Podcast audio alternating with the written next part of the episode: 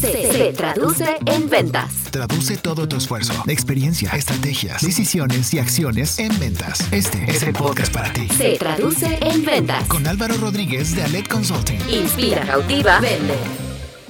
Hola, ¿qué tal? Bienvenidos a un episodio más de Se Traduce en Ventas. Yo soy Álvaro Rodríguez y estoy muy contento de tener ya el episodio 57. Este episodio Hoy es internacional, tenemos a un gran invitado desde Buenos Aires, Argentina, y vamos a estar platicándole al vendedor, a este vendedor que hoy requiere reinventarse. Quiero que reflexiones, quiero que pienses hoy, a partir de lo que veas en este episodio, cómo puedes mejorar tu proceso comercial, cómo puedes mejorar la parte de precios, descuentos y el rol que tiene hoy el vendedor en las organizaciones. Entonces, pues sin más preámbulo, vamos con nuestro invitado para que conozcas su semblanza y disfrutes de esta entrevista. Conferencista, escritor, creador de contenido, se denomina ex economista y ex CEO.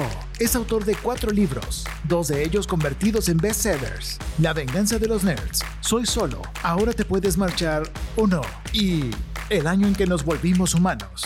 Ha colaborado de manera profesional con empresas como Coca-Cola, Dell, Santander, Bayer, y Toyota. Top Boys de Latinoamérica en LinkedIn, con una comunidad fuerte a través de esta plataforma y en la plataforma de Instagram. Colaborador recurrente de medios tradicionales y digitales a nivel internacional. Su estilo es disruptivo y pensante.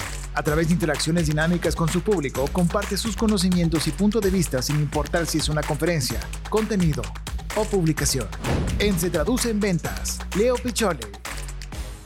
Bien, pues ya lo vieron tenemos en Se Traduce en Ventas a Leo Picholi. Me da mucho gusto que esté con nosotros en el podcast Se Traduce en Ventas. Tuve la oportunidad de conocerlo hace mes, mes y medio por la promoción de la, de la Expo Pyme 2022 y me llama mucho la atención su contenido, todo lo que, no, lo, que él comparte en LinkedIn y, estas eh, pues, hipótesis, líneas que él maneja muy interesantes respecto al tema de negocios, el futuro, eh, de management y demás. Entonces, en Se Traduce en Ventas, Leo, bienvenido, ¿cómo estás? Hola Álvaro, un gusto estar aquí contigo y tu audiencia.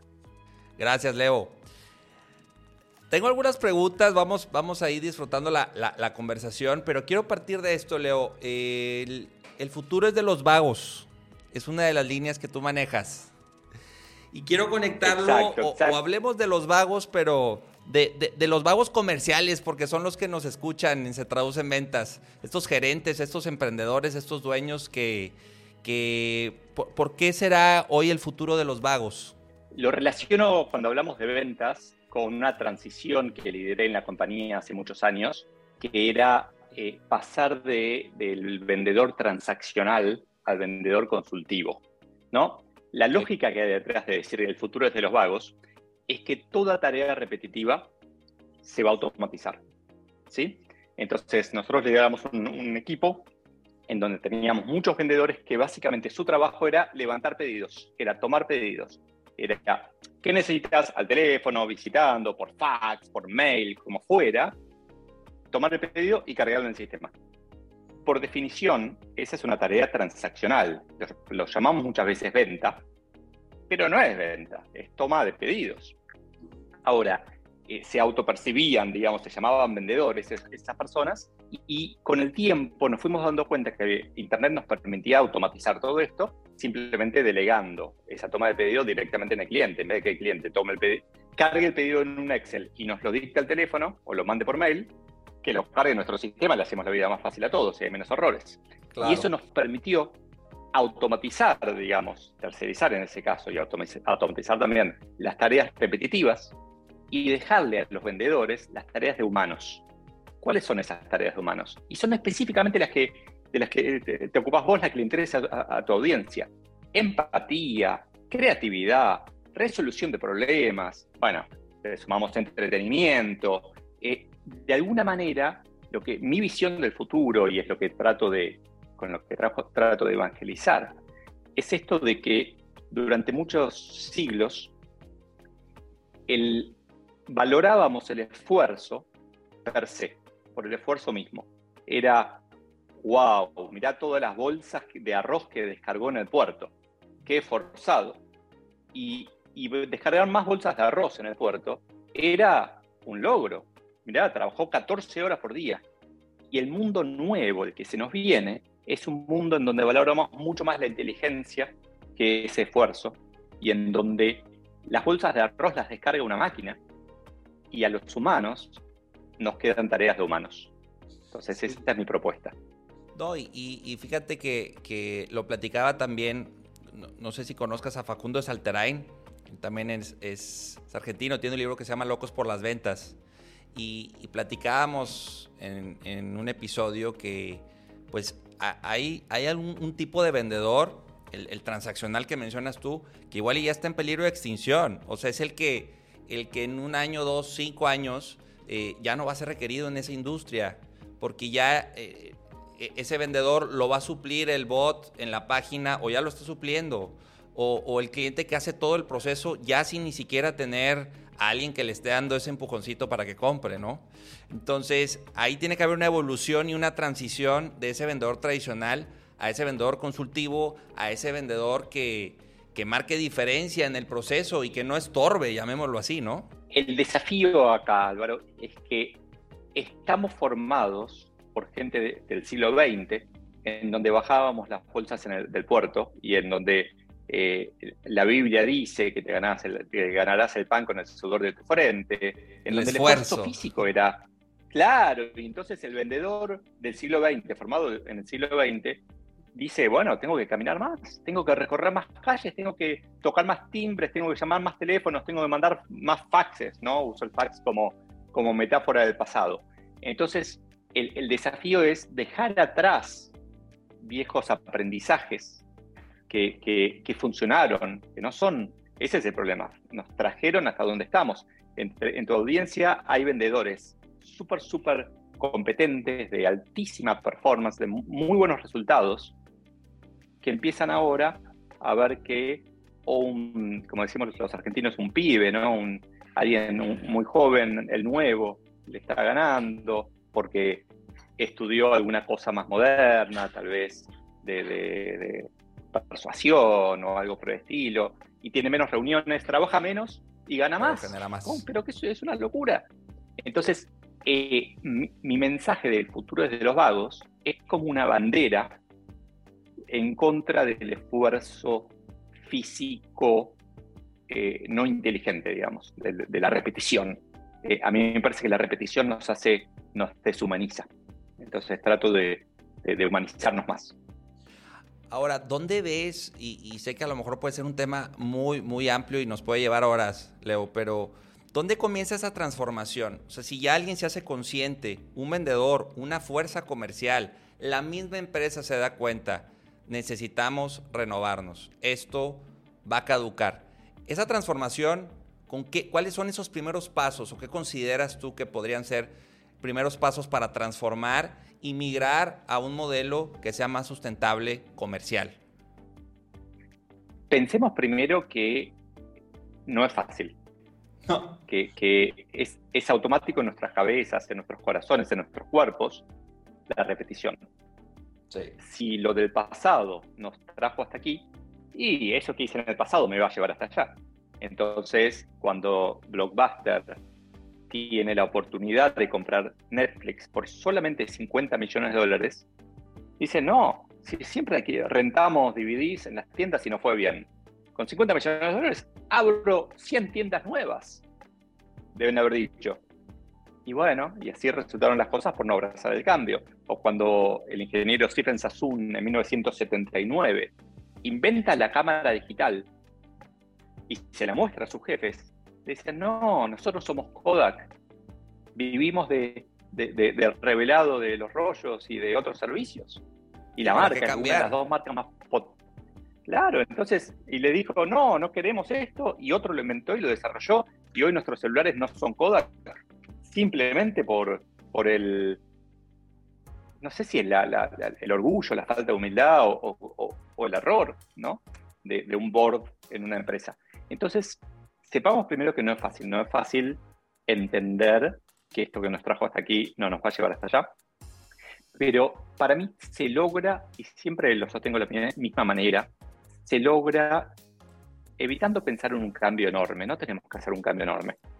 Los cambios enormes son para las películas, son las gestas heroicas que podemos ver en, en, en 300 con Leónidas. No, lo que tenemos que hacer es una sucesión infinita de cambios terriblemente pequeños. Muy, muy chiquitos. Pero lo más Ese 1%, ¿no? El 1% diario, el efecto compuesto. Claro, que, que, uso el 1% porque es fácil, porque 1%, 1 durante 250 días hábiles da un aumento de 1103%, que se multiplica por 12, es fantástico, es muchísimo, pero que sea medio por ciento, que sea 1 por mil, no importa. El punto es entender que el cambio, que la estabilidad no es lo que pasa eh, entre momentos de cambio, que, que, la vida es cambio todo el tiempo, que, que, la estabilidad no es un feature, es un bug, es el problema. Entonces, eh, y eso es una porquería también, porque es verdad que la zona de confort, porque de eso estamos hablando, ¿no? Del cambio, es salir, es expandir esa zona de confort. La zona de confort es confortable. No necesariamente feliz, pero sí es confortable.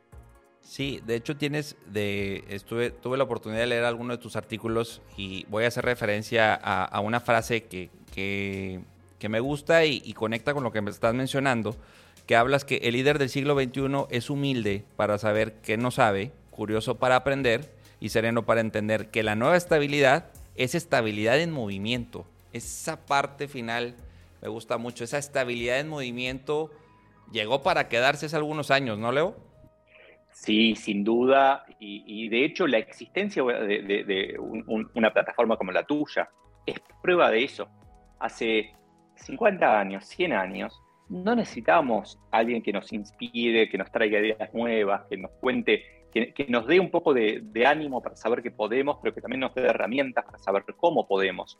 Entonces, eh, es parte de, de, la solución al problema la, la idea de que de que estamos acá en países distintos conversando sobre algo de lo que ninguno de los dos entiende perfectamente, ¿no? Sí, exacto. Los dos estamos, claro, los dos estamos aprendiendo.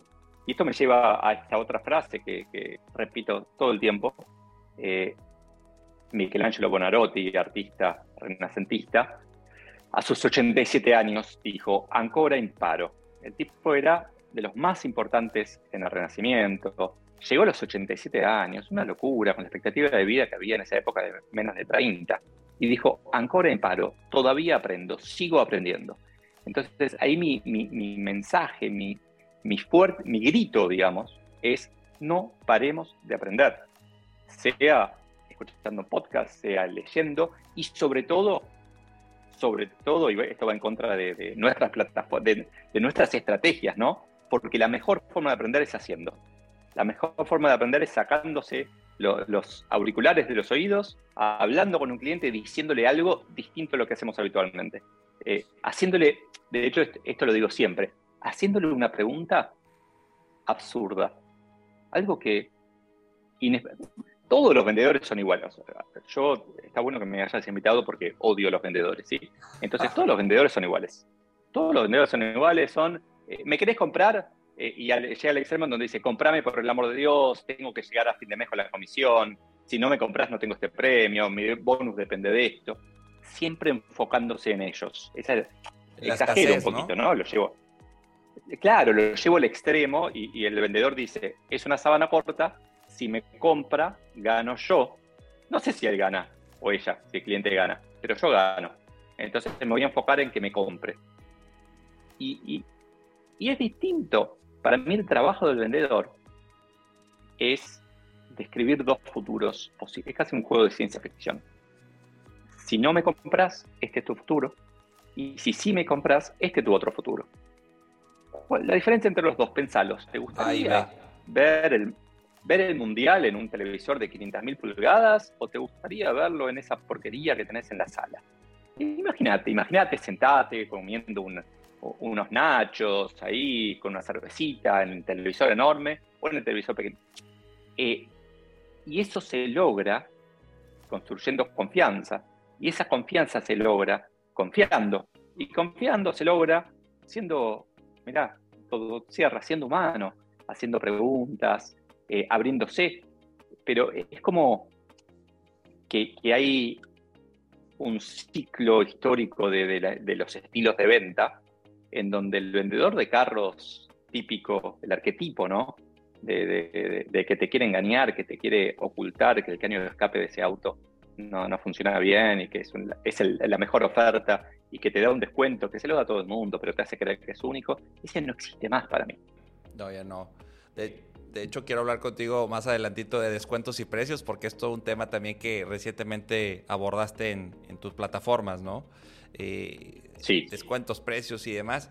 Pero algo de lo que mencionas también eh, y, hace mucho sentido, o va conectado con la resiliencia que, que se tiene que desarrollar para, para, la, para el día a día, pero también un tema o una palabra que nos han integrado mucho, Leo, o que hemos integrado porque yo, yo la promuevo, pero luego como que queda muy abstracto, muy arriba la de dar valor.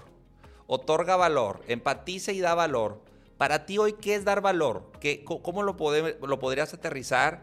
Y, porque luego hay de valor a valor, creo, ¿no? O, sea, siento que la palabra medio castigado, prostituido, y no queda muy claro para las empresas o para el vendedor en qué consiste dar valor.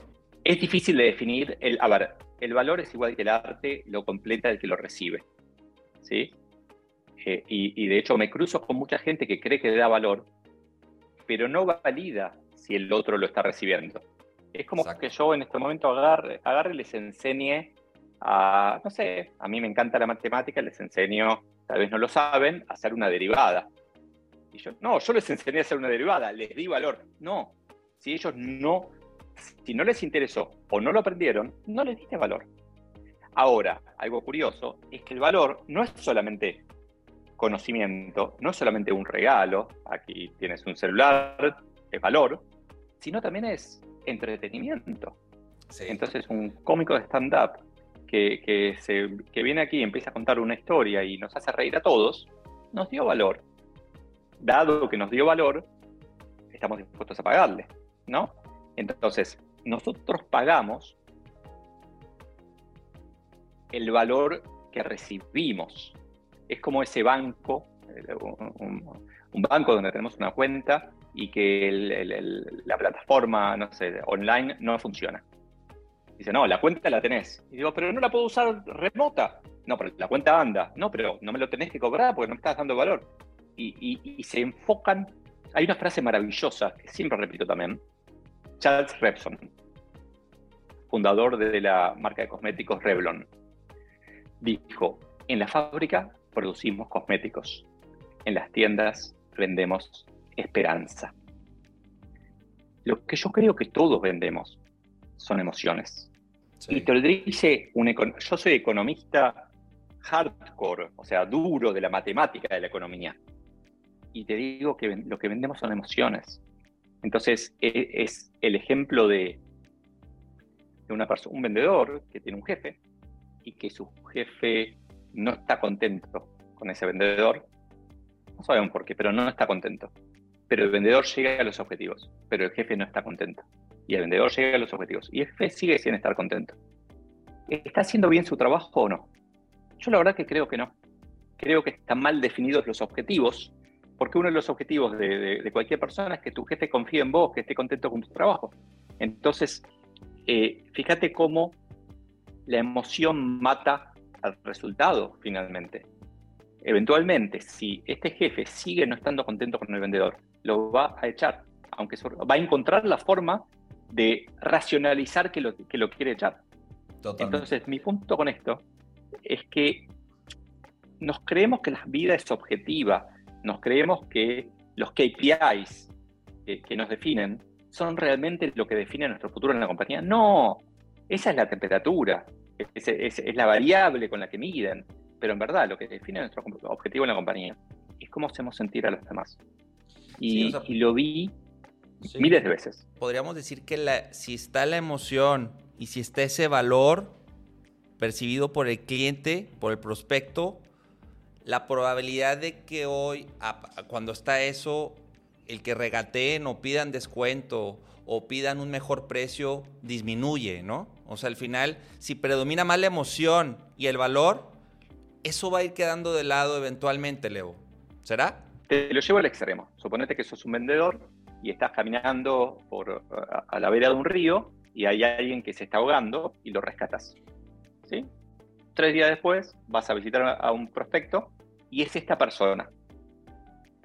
Es más probable que te compre o no. A las mismas condiciones. Misma empresa, B2B, eh, este, exactamente igual, compra lo mismo, mismo precio, mismo cliente, mismo lugar físico, pero a esta persona le salvaste la vida. Primera pregunta, ¿es más probable que te compre, sí o no? Segunda pregunta, ¿es justo que sea más probable que te compre? Y la verdad que no es justo. No es justo en términos económicos, en, el Excel que hace la empresa cliente, donde trabaja este prospecto, no tiene sentido. No, me salvó la vida. ¿Qué me importa? Yo soy un estado de resultados, no soy. Pero la verdad es que son cosas que es un extremo, pero la construcción de confianza. ¿Por qué los yankees juegan al golf? Porque no les puede gustar tanto a tanta gente el golf. Juegan al golf porque es una oportunidad genial de no vender, de estar en una sala, entre comillas, una sala virtual, con otras tres personas, en donde construye confianza. Entonces, eh, para mí acá, lo que no podemos perder de vista es que el verdadero rol del vendedor no es vender, sino es construir confianza y la venta es consecuencia de eso. el buen vendedor es un advisor, es alguien a quien el prospect consulta sobre qué hacer. Y, acá está el, desafío, perdón, una última cosa. Es el desafío. Y si, el, si al prospect no le conviene comprarle a este vendedor, me pasó a mí. Estaba eh, la cadena de tiendas que teníamos, como, como en, Brasil, perdón, en México, Office Depot y Office Max. Yo lideraba Staples en la región. Vendíamos bolígrafos, por ejemplo. Y me pasó una vez, yo, a mí me gustaba lo hacía menos de lo que hubiera gustado, pero lo hacía bastante, ir a la tienda a atender al público, a ver qué, decía el público. Y me acuerdo una persona que vino y dijo, quiero comprar un bolígrafo violeta, no me acuerdo que era, algo particular que no teníamos. Y ahí me enfrenté a dos, a dos opciones. ¿Qué hago? ¿Lo fuerzo a comprarme el azul y el colorado, el rojo? y que los mezcle, por ejemplo, o a, convencerlo de que su hijo necesitaba un bolígrafo verde y no violeta que sí teníamos. O, le digo que a 100 metros había una tienda de la competencia que tenía violeta. Y es en ese desafío, en esa decisión, en donde aparte no solamente vinculamos el tema del, del vendedor advisor, el consultor, la venta consultiva, sino también el corto versus el largo plazo. Porque yo pongo las manos en el fuego y ese prospecto volvió muchas veces a comprar.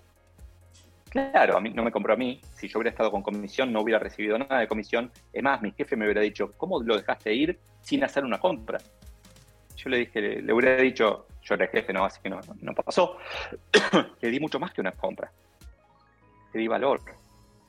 Entonces, en definitiva, estamos en el negocio de dar valor y después cobrarlo. Por eso también tu estrategia, mi estrategia, se basa mucho en regalar valor. La gente no paga por escucharnos. Probablemente pagaría, ojalá paguen, pero lo damos gratis. Sí, que, que, al final ese famoso top of mind se da cuando, cuando tengo el requerimiento o cuando estoy con los amigos o en algún evento y sale el, oye, ¿quién, quién habla de esto? ah, pues Leo, Llevo dos años leyéndolo cada semana en LinkedIn y, ya eres referencia al momento de estar dando horas y horas de contenido eh, para de alguna forma estar en ese top of mind, ¿no? Y ahí te agrego que esto, si nuestra expectativa de vida fuera 30 años, como era hace 100, no tiene mucho sentido. Porque ¿qué voy a estar construyendo? Haciendo un podcast para que la gente entienda conceptos de venta, para inspirarlos, para que crezcan si me voy a morir, o sea, nunca, o sea, no voy a ver nunca un peso de todo este esfuerzo que estoy haciendo, ni me voy a enterar si los ayudé. No, claro, hoy la expectativa de vida de 76 años sigue aumentando, hay cada vez más tiempo para cosechar la siembra. Entonces, estamos sembrando, sembrando, sembrando. Yo estoy sembrando hace, bueno, siempre, todos estamos sembrando. Nuestra construcción de marca personal es una mega siembra.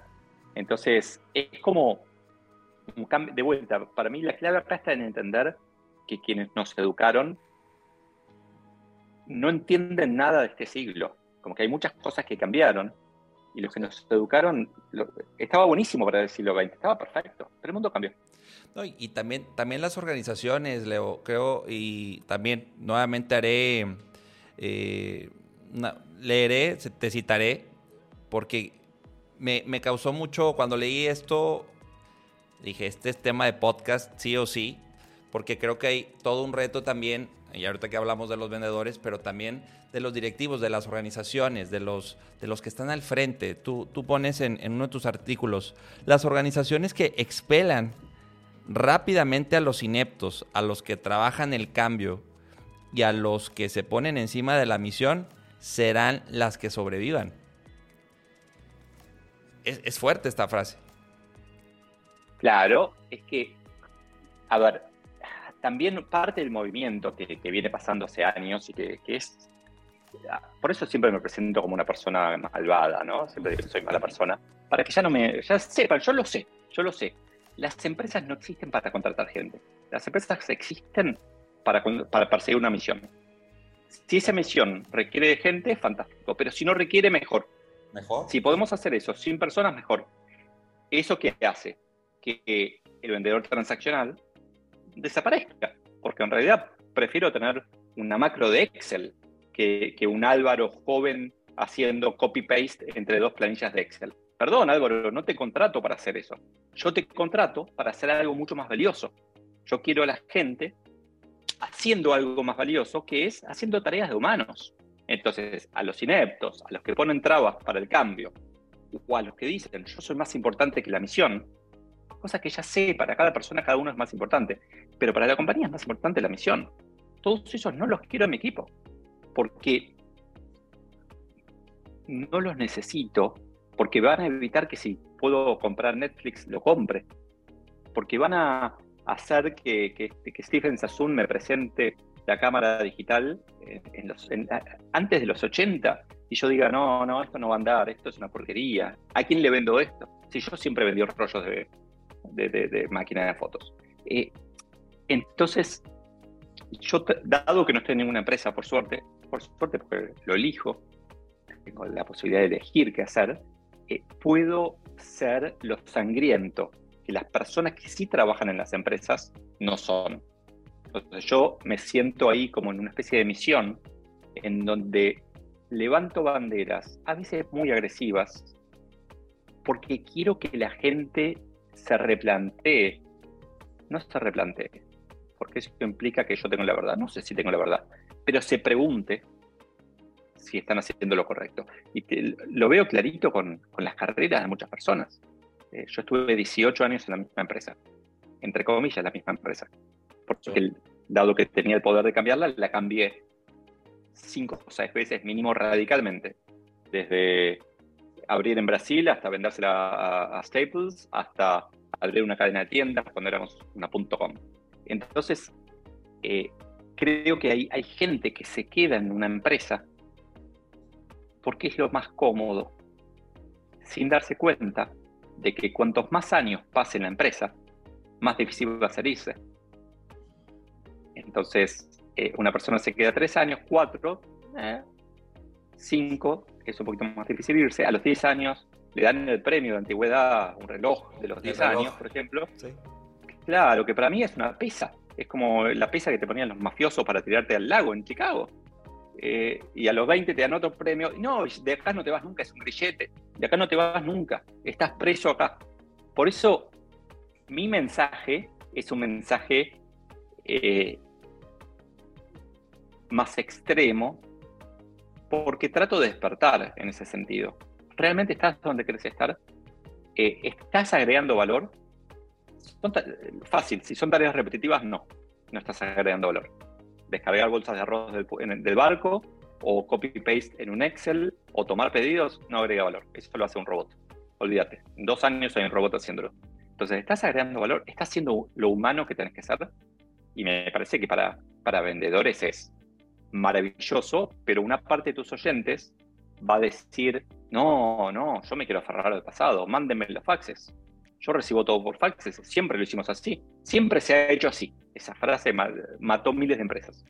Entonces, trato de desafiar me, descubrí escritor, no lo sabía yo, descubrí, de hecho tengo varios libros publicados y lo disfruto mucho. Entonces trato de usar mi micrófono, que es un poco eh, parecido a veces al tuyo, pero sobre todo la, letra escrita, para hacer pensar. Está funcionando. Sí, y, hoy el, el, rol que toma hoy el vendedor, de repente le sacan la vuelta en las empresas, pero no se dan cuenta no dimensionan lo que pueden representar para el futuro de la empresa a corto y mediano plazo, el que ellos evolucionen, el que ellos se transformen. No deja de ser hoy eh, eh, los, que nos traen, traen el negocio, traen el, eh, el billete, pues traen los clientes. Entonces también de repente la postura del vendedor es más como egoísta y ve solo por él, pero no se da cuenta la dependencia que hay de la empresa hacia lo que hagan o no hagan los vendedores, hacia su evolución o no. Claro, no solamente hacia traer la venta, sino que también es muy valioso la no venta. Cuando el vendedor va a ver un prospect y el prospect no compra, es una oportunidad de aprendizaje maravillosa. Sí, no es solamente que, puede el vendedor, el vendedor casi por definición tiene que ser un poco más egoísta que la media. ¿sí? O sea, lo quiero más agresivo, más agarrido, con más energía. Eh, a pesar de que no me gustan las comisiones, probablemente tiene un esquema de comisiones, eh, tiene un premio individual linkeado con su performance. Ahora, parte de, lo que puede aportar es ir un paso más allá de ese objetivo de números de traer venta y averiguar, o sea, ese 70% de los prospectos que no te compra. Ok, ¿cómo son? ¿Qué tienen en común? ¿Qué palabras usan? ¿Qué palabras usaste? ¿Qué ¿qué podemos aprender de todo esto? Y me parece, porque yo soy tímido, yo soy introvertido, a mí me, te decía, me costaba ir a la tienda, me forzaba a hacerlo. Pero yo necesito como jefe gente que venga y me diga, no su opinión tanto, ¿eh? sí facts, hechos. El cliente, el prospect me dijo tal cosa, yo le dije tal otra y pasó tal otra. O entré a la sala del cliente y, vi que tenía una caja de la competencia. Me pasó. Me pasó a mí, a veces viendo clientes. Eh, insights o me dicen que ahora están contratando en vez de, me pasó también, en vez de comprar productos, compran servicios, lo convirtieron en un modelo de suscripción. ¡Ay, los modelos de suscripción! ¡Qué horror que eran para mi empresa! Eh, hay eh, el vendedor, lo que tiene que pensar para mí el vendedor es, ok, ¿cuál es mi largo plazo? ¿A dónde voy? ¿Qué voy a hacer? ¿Cuál es el próximo paso? ¿Cómo hago para que esto que estoy haciendo hoy sea un stepping stone, un, paso en la escalera que estoy subiendo? ¿Cómo me aseguro que cuando mi futuro jefe llame a mi pasado jefe, la conversación sea una conversación que me llene de orgullo? Entonces, el vendedor puede, obvio, el gran vendedor, seguramente consiga resultados. Pero a mí me sirve mucho un vendedor que no traiga venta, pero que me traiga información increíble. Vale muchísimo eso. Y, a veces lo perdemos de vista. El vendedor puede agregar muchísimo valor. Que entienda que el rol que tiene la empresa, la relevancia, y, no es un simple toma pedidos, como es el que, el que hablabas, el que hablabas hace rato, ¿no? Claro. Y tampoco que sea el, el que se ponga encima de la misión, porque a veces también el vendedor dice, pues de mí dependen, yo soy aquí el rockstar y eh, pues se pasa la línea de, muchos temas y ahí es donde también genera choque con, dirección, genera choque con el CEO por, por esas... Eh, eh, se salta las trancas, ¿no? Y, le puede perjudicar a la empresa a un corto mediano plazo, Leo. Sí, totalmente, y ya es bastante conflictivo, te lo digo porque también estuve, manejé áreas de finanzas, cuando el vendedor gana más que el gerente financiero. Ah, sí, totalmente. La variable la supera o gana más que el directivo, ¿no? Claro, que obviamente el gerente financiero no mira el promedio, no mira el, mes que ganó menos, mira solamente el mes que ganó más, mira la playa para arriba, mira el pico, no mira el valle. Entonces sabemos que es injusto, pero ese mes, la cara de culo que tiene el gerente financiero porque se entera de todo, los comentarios que dice, no, porque Facundo ganó mucho más que yo, ganó el doble que yo, Claro, pero el mes que viene tal vez no gana nada, tal vez gana un décimo de lo que ganaste. Y el otro mes, y está hace seis meses trabajando este cliente. Ahí hay una cosa también interesante para pensar, que es la venta del vendedor. es la marca personal que construye el vendedor. ¿Cómo va el vendedor recorriendo la empresa, construyendo puentes, construyendo percepciones de sí mismo o, sí misma? Porque en general los vendedores físicamente están menos en la empresa que, la mayoría de la gente. Sí, de acuerdo. Y, y, es claro, y cuando vos no conoces algo, acá hay como un adagio humano viejo que es asumís lo peor. No, si el vendedor se fue al cine, está tomando café, se la pasa jugando al golf. No, ese no trabaja nunca. Entonces, la verdad es que el vendedor tiene que hacer un poco de, marketing personal interno. Porque, en definitiva, necesita el resto del equipo. Porque a veces los vendedores venden imposibles que hay que inspirar al equipo para que los logre, ¿no? Este deal, la empresa más grande, me pasó, la empresa más grande de Brasil nos compró. Y cuando empezó a contar el vendedor lo que había que hacer, cómo entregar en todas las minas de esta empresa y salir con el camión vacío, era matemáticamente imposible hacerlo. Necesitábamos que, toda la compañía compre y se apasione por ese deal. Y, si esta vendedora, Roberta se llamaba, no hubiera construido esas relaciones de confianza durante años, si no hubiera contado todo el esfuerzo que hizo, si no hubiera descrito lo maravilloso que era tener ese cliente. Después perdimos dinero, podemos hablar de eso también, pero eh, la, organización no se hubiera adecuado, no hubiera cambiado los procesos que había que cambiar para ese cliente. Lo importante que fue eh, la, pieza final para que se diera el trato, ¿no? Totalmente, totalmente. Y eh, eso también para mí es importante, que es que el vendedor tiene que no solamente que construir su marca previamente, sino también tiene que o sea, la venta no termina cuando termina. La venta termina cuando, cuando el cliente siente lo que tiene que sentir. Entonces, si a mí viene un vendedor, me vende DirecTV, me pone la antena, me pone el cable, y yo no estoy contento viendo la televisión, y la verdad que la venta está mal hecha. Algo falló. Y, y mi punto de contacto, sí, el vendedor va a desaparecer, va a ser el técnico. Pero la verdad es que la venta es como lo veo con, en, real estate, en, agentes inmobiliarios. Que es un vendedor, ¿no? Es un vendedor que busca dos partes y trata de enfrentarlas. La pregunta que les hago siempre a los agentes inmobiliarios es, ¿hacen operaciones que en general son life changing, le cambian la vida a, a dos familias, ¿sí? ¿Lo llaman alguna vez, un mes después, para ver cómo está todo? ¿O desaparecieron? son life changing también para el bolsillo del vendedor, ¿no? Una operación de venta de un departamento, un apartamento puede ser enorme. Ganaste 15 mil dólares con una operación. ¿Llamaste a esa familia a ver si está contenta, si la plomería del departamento anda todo bien? Y, la verdad es que la pregunté a cientos de agentes inmobiliarios y uno, dos, me dicen, sí, es lo más barato que hay para hacer, te aseguro que tienen el tiempo de hacerlo. Claro. Sí, la famosa postventa, ¿no? O sea, que la olvidamos y ahí está la mala fama que tenemos los que estamos en área comercial, que solo firman el contrato y nos desaparecemos. Y de claro. Ahí está el reto también. En la postventa, ¿por qué? Porque también, bueno, ah, para tu ejemplo, igual y la recompra es compleja porque es un, eh, es este, puede ser una sola compra, pero sí hay mucho, o sea, si tú hoy conviertes a ese cliente en un aliado, eh, pueden pasar muchísimas cosas en un corto, mediano y largo plazo con ese mismo cliente, con ese mantenimiento, con ese seguimiento y, entendiendo que ya se convierte también en un activo importante para ti como vendedor. Forma parte de tu cartera de clientes. Claro. Y, puede convertirse en otro vendedor tuyo, pues. Bien trabajado, bien gestionado.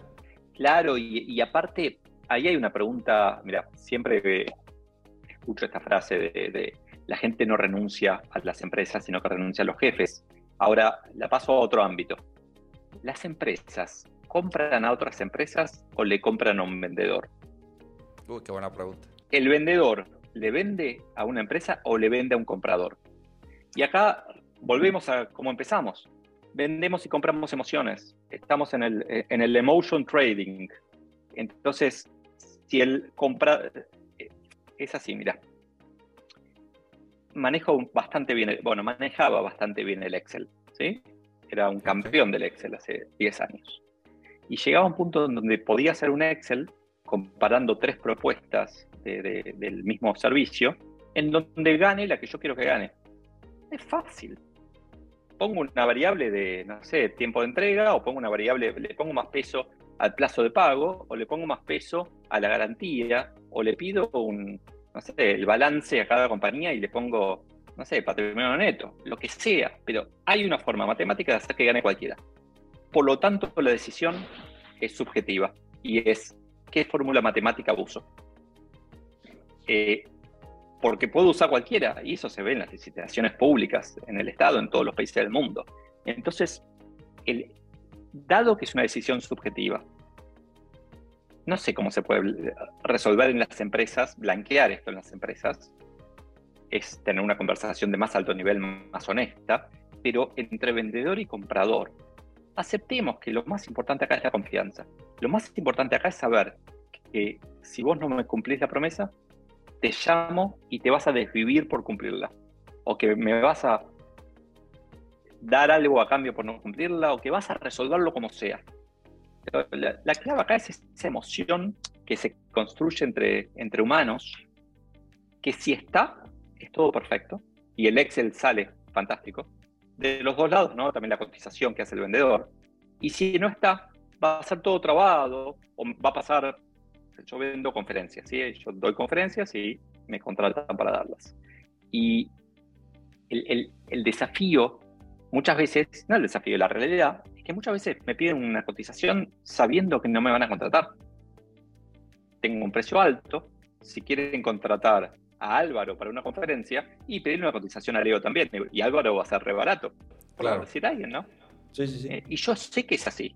Entonces, ya sé, yo tengo un 14% de aprobación de mi conferencia, punto. ¿14? Me preocupo cuando es 10. 14. Ok, ya lo tienes bien medido. El tema es que tengo... Sí, sí, 14 y aparte consistente en el tiempo. Hace 6 años que lo hago, 14. Eh, el tema es que eh, tengo, probablemente si yo hiciera menos ruido en, el mundo, ¿no? Si fuera menos conocido, tendría una tasa más alta, tendría menos pedido de cotización y más, y tal vez más porcentaje de cierre. Pero mi objetivo no es el porcentaje de cierre. Yo asumo, acá hay otra herramienta que puede servir a los vendedores. Yo asumo que todas las empresas me necesitan, que todos, mis, todos los prospectos me necesitan, que eventualmente todos me van a comprar. Y eso hace que cuando no sé, me, me, contacta, bueno, Unilever, Unilever me, me contactó hace poquito, pero suponete que no me hubiera contratado, yo digo, está bien, no es el momento. Me van a contratar en seis meses, en un año, en dos años. Entonces, me permite eso, ese pensamiento de largo plazo, entender que, que un descuento ahora, que ahí te llevo al tema que querías hablar, un descuento ahora es es pan para hoy, hambre para mañana, es acelerar una venta que va a suceder en el futuro, traerla hoy a un menor precio. Eh, y me. ¿A qué costo, y por otro pues? lado, claro, y por otro lado me lleva a ser más exigente conmigo mismo con respecto a, mi alcance. 8 mil millones de habitantes en el planeta. Te aseguro que hay clientes para todos. No los encontraste. Si alguien te dijo que no te quiere comprar porque tu precio es alto, es porque no, no buscaste suficientes clientes. Hay más clientes para buscar. Anda a buscarlos. No, no. Eh, hay, hay un De hecho, fíjate eh, cómo la pandemia nos ayudó a que yo esté hablando contigo, países remotos y, resolviendo cosas. Y llegué a Monterrey por Caintra, por eh, que también sucedió en marzo del 2020 el contacto, empezando la pandemia, y me contacté con ellos recién llegado de México. Venía de pasar un mes en México y, llegué de México y me quedé, si estaba, si era una semana, iba directo para allá. Eh, pero el mundo es un, el mercado es enorme. Sí, eh, es común y, para entrarle al tema de precios y descuentos que pues pudiéramos decir que en el maratón que va viviendo el vendedor, por ahí del kilómetro 35, 36, quiere terminarlo, concluirlo, dando ese descuento, ese mejor precio para acabar el maratón. Pero ¿a qué costo, Leo? ¿Qué pasa? ¿Qué, eh, qué consecuencias tiene invisibles, llamémoslo así? Porque lo, de corto plazo es que logró el cierre. O sea, el cliente dijo que sí, por ese descuento, por ese, por ese mejor precio, por esa disminución en la utilidad. Pero ¿Qué pierdo con eso? ¿O qué mensaje yo mando o me mando a mí mismo de que entonces para acabar el maratón yo necesito ese mejor precio, ese descuento? Y en el largo plazo las consecuencias que tiene, ¿no? Claro, a ver, yo aprendí con el tiempo que, que no tengo que ser tan exagerado con los descuentos, que no es cuestión de prohibirlos del todo ni nada por el estilo, que hay una regla más simple para hacer. Nunca des un descuento a cambio de nada. Siempre se pide algo a cambio. Siempre es algo, no importa si vale o no vale, es algo que le cuesta al cliente. Déjame darte un ejemplo. Eh, ¿Querés un descuento en bolígrafos? Comprame una caja de 12. Listo, ese es fácil. ¿Querés un descuento en bolígrafos? Comprame, pagame hoy y te entrego en dos semanas en vez de entregarte mañana. Y vamos al más absurdo. ¿Querés un descuento en bolígrafos? Parate arriba de la mesa y baila. Tiene que ser cualquier cosa que al cliente le cueste para que sepa que no es gratis. no importa si tiene los dos primeros. Claro, los dos primeros, los dos primeros tenían valor para el vendedor. ¿sí? Aumentaban el, la orden promedio o extendían el, plazo de entrega. El tercero no tiene valor, es algo que sea gracioso como baila y canta esta persona. Pero la clave acá es una frase en latín que es qui pro quo. No doy nada a cambio. En la vida sí, pero en la venta no doy nada, nada gratis. O sea, ya di valor, di valor, le mostré, construí confianza. Ahora, en la venta es, ok, yo te voy a dar ese 5% que me estás pidiendo. Pero invítame a ese encuentro, a ese encuentro de clientes en donde yo pueda conocer a todos tus colegas de otras empresas y venderle y hacer lo que quiera. O, eh, lo que sea, como hacen los, algunos que hacen estos multinivel, ¿no? Presentame cinco personas. Te doy el descuento, presentame cinco personas quid pro quo. Si damos el descuento es a cambio de algo. No, y el mensaje que mandas también con quien estás negociando, ¿no? Porque si a la primera de cambio aceptas ese descuento o das esa, esa concesión, también disminuye la percepción de valor del cliente y, y como tú mencionas, nos puede llevar a ser mediocres. O sea, irnos la cómoda de bajo, bajo precio, bajo precio, bajo precio y tan tan. Como dices tú, yo, yo tampoco los estigmatizo y digo, no, no bajes precio, pero sí es, pues, cuál va a ser ese intercambio o qué variables sí son negociables, cuáles no son negociables, pero también cuáles afectan a la empresa, afectan al negocio. Porque igual y ganas tú la comisión, te llevas el producto, te llevas el cierre, pero la, perjudicas a la empresa en ciertas cosas o al negocio, ¿no? O a la industria también, porque ya, ya, ya la industria se acostumbró, o sea, el cliente se acostumbró que en esa industria todo es regateo y todo es bajar precio. Lo que viene por precio, por precio se va. Es una ley y pasa en todos los ámbitos en donde haya un precio involucrado. Si ganas un negocio por precio, lo vas a perder por precio. Por precio. Es algo que des valor y lo mantengas por valor, ¿no? Valor es la clave. Eh, y dar un descuento, y con esto ahí, ahí vamos cerrando, que es un tema súper interesante para dejar ahí picando. Cuando damos un descuento, no solamente estamos arruinando nuestro estado de resultados, estamos desmereciéndonos, estamos diciéndonos que lo que estamos dando vale menos de lo que decíamos. Estamos nos llevándonos a ser mediocres. Entonces, para vender barato, no necesito vendedores. Si vendo por precio, no necesito vendedores. Para vender un servicio de valor o un producto de valor, sí los necesito porque tengo que explicar, tengo que mostrar estos dos futuros posibles o más al cliente y tengo que decirle este futuro increíble, maravilloso, te lo puedo, te puedo ayudar a conseguirlo. Cuesta solamente 10 millones de dólares, pero vas a ganar 100. Entonces es súper barato, porque en definitiva, y esto como tal vez lo más importante de todo, caro es una opinión, no es un fact, no es un hecho. Caro es subjetivo, es una opinión. ¿Con qué me estás comparando? Una Coca-Cola en el desierto a 10 dólares es barata, porque si no me muero una Coca-Cola eh, eh, en el Oxxo a 2 dólares es cara, porque la consigo a 1,50. Entonces, es entender y de vuelta terminamos con, emociones, ¿no? Totalmente. Opiniones, que, no es matemática. No, muy bien, qué buena forma de cerrar. Eh, me gusta esa, esa reflexión final, Leo. Y, y de lo que también estoy convencido es que tenemos que tener otra charla, porque hay muchos temas que, podemos platicar respecto al mundo comercial, el mundo de los negocios, hablar también de, de, de, lo que hoy está viviendo, los retos que hoy está viviendo el director, el CEO también, eh, con, con, una pandemia ya, ya en salida, entre comillas, y retos que vienen para los próximos años, pero quiero igual dejar abierta la invitación para, para poder tener una, un nuevo episodio y enfocarlo a otras áreas medulares también de, de, un negocio. ¿Te parece? Te propongo, te propongo esto, te propongo sí. esto. Publiquemos este episodio, veamos cómo reacciona la audiencia y que te digan a vos si realmente hay algo más que podamos hacer por ellos juntos. ¿Te Excelente. parece? No, muy bien. Que te bien, den feedback y vamos para adelante con, con, gusto, ¿sí? Excelente. Pues bien, compártenos por favor dónde podemos eh, contarte, con, eh, revisar todo tu contenido. Sé que estás también por abrir un, un curso eh, ahora en septiembre.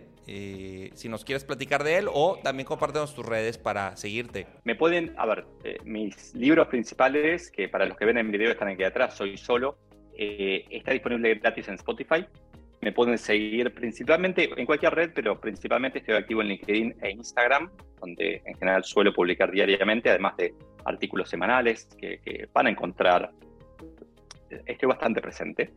Y justamente en estos momentos lancé ayer, antes de ayer, ya viene muy bien la venta, eh, un curso sobre cómo ganar más con los precios. Un curso profundizando estos temas de eh, cómo el precio es una herramienta estratégica que nos enseñaron mal en, en, la escuela, en la universidad, en la práctica, y que hay oportunidades infinitas cambiando paradigmas de ganar más y trabajar menos. Mirá qué promesa maravillosa, que, por esto deberían pagar 10 mil dólares y van a pagar muchísimo menos que eso.